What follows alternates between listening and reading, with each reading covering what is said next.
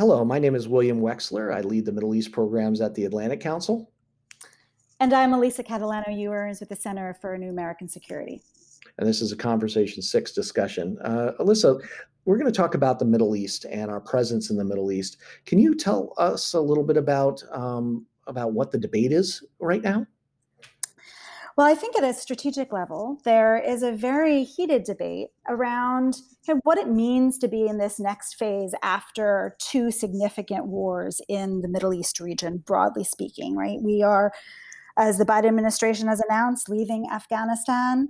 Uh, we have changed dramatically our role in Iraq. And for the better part of two decades, this has been the central area of focus for our foreign policy and national security. And so a lot of the debate is around kind of m- turning the page on that chapter. So, leaving this part of the world, turning our attention to threats that are more worthy of, of the US, looking to the Indo Pacific.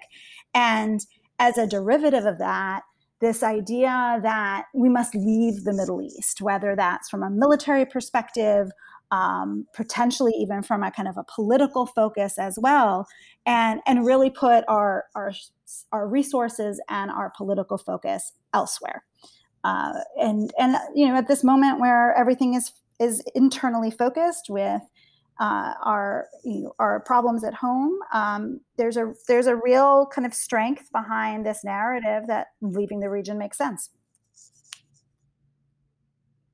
You know, the I think when people have these debates, we need to start at the beginning, which is what are our interests? Why are we there in the first place?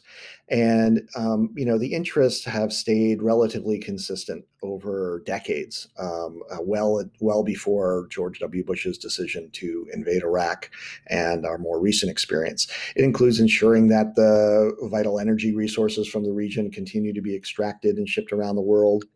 It includes supporting a delicate balance of power that promotes regional security and protects allies like Israel. It includes uh, thwarting adversaries like peer competitors from expanding their harmful inf- influence and undermining goals um, like Russia, like like Iran, potentially China. It includes disrupting terrorist threats to Americans, uh, preventing the regional proliferation of weapons of mass destruction, and overall encouraging bilateral trade and economic prosperity.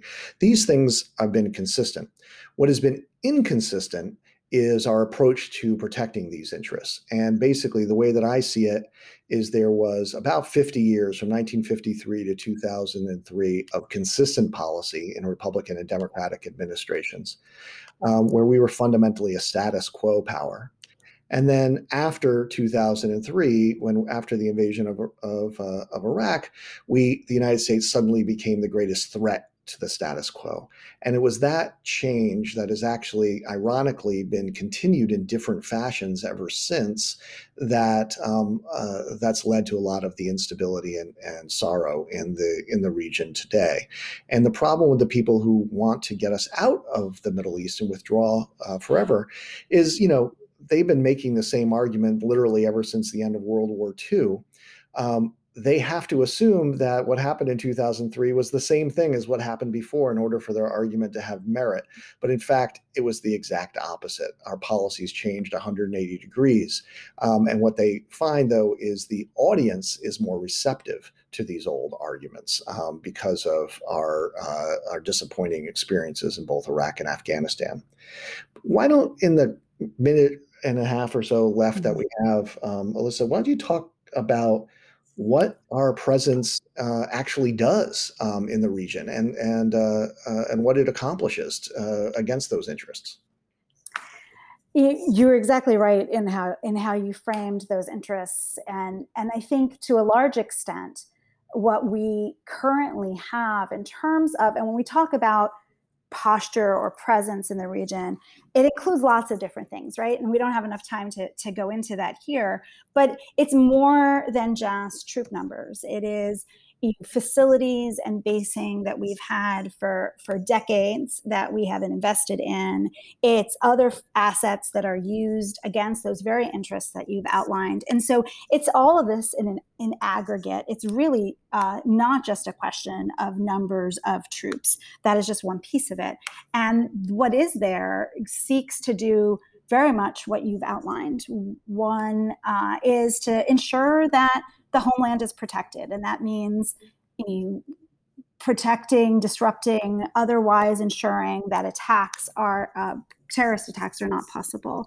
It's protecting these vital waterways for commercial activity for you know, 12 to 15 percent of global trade, not just uh, trade with particular countries, but but globally, and that includes our allies in Europe. It includes our allies in in the Indo-Pacific, uh, and it is to thwart the kinds of threats, particularly proliferation threats, as you've outlined, um, by by being able to detect and otherwise disrupt the activities that present most the most pressing threats to the United States and its allies. So that's that's in a nutshell what we do when we're when we're in the region and leaving it doesn't make a whole lot of sense in that context.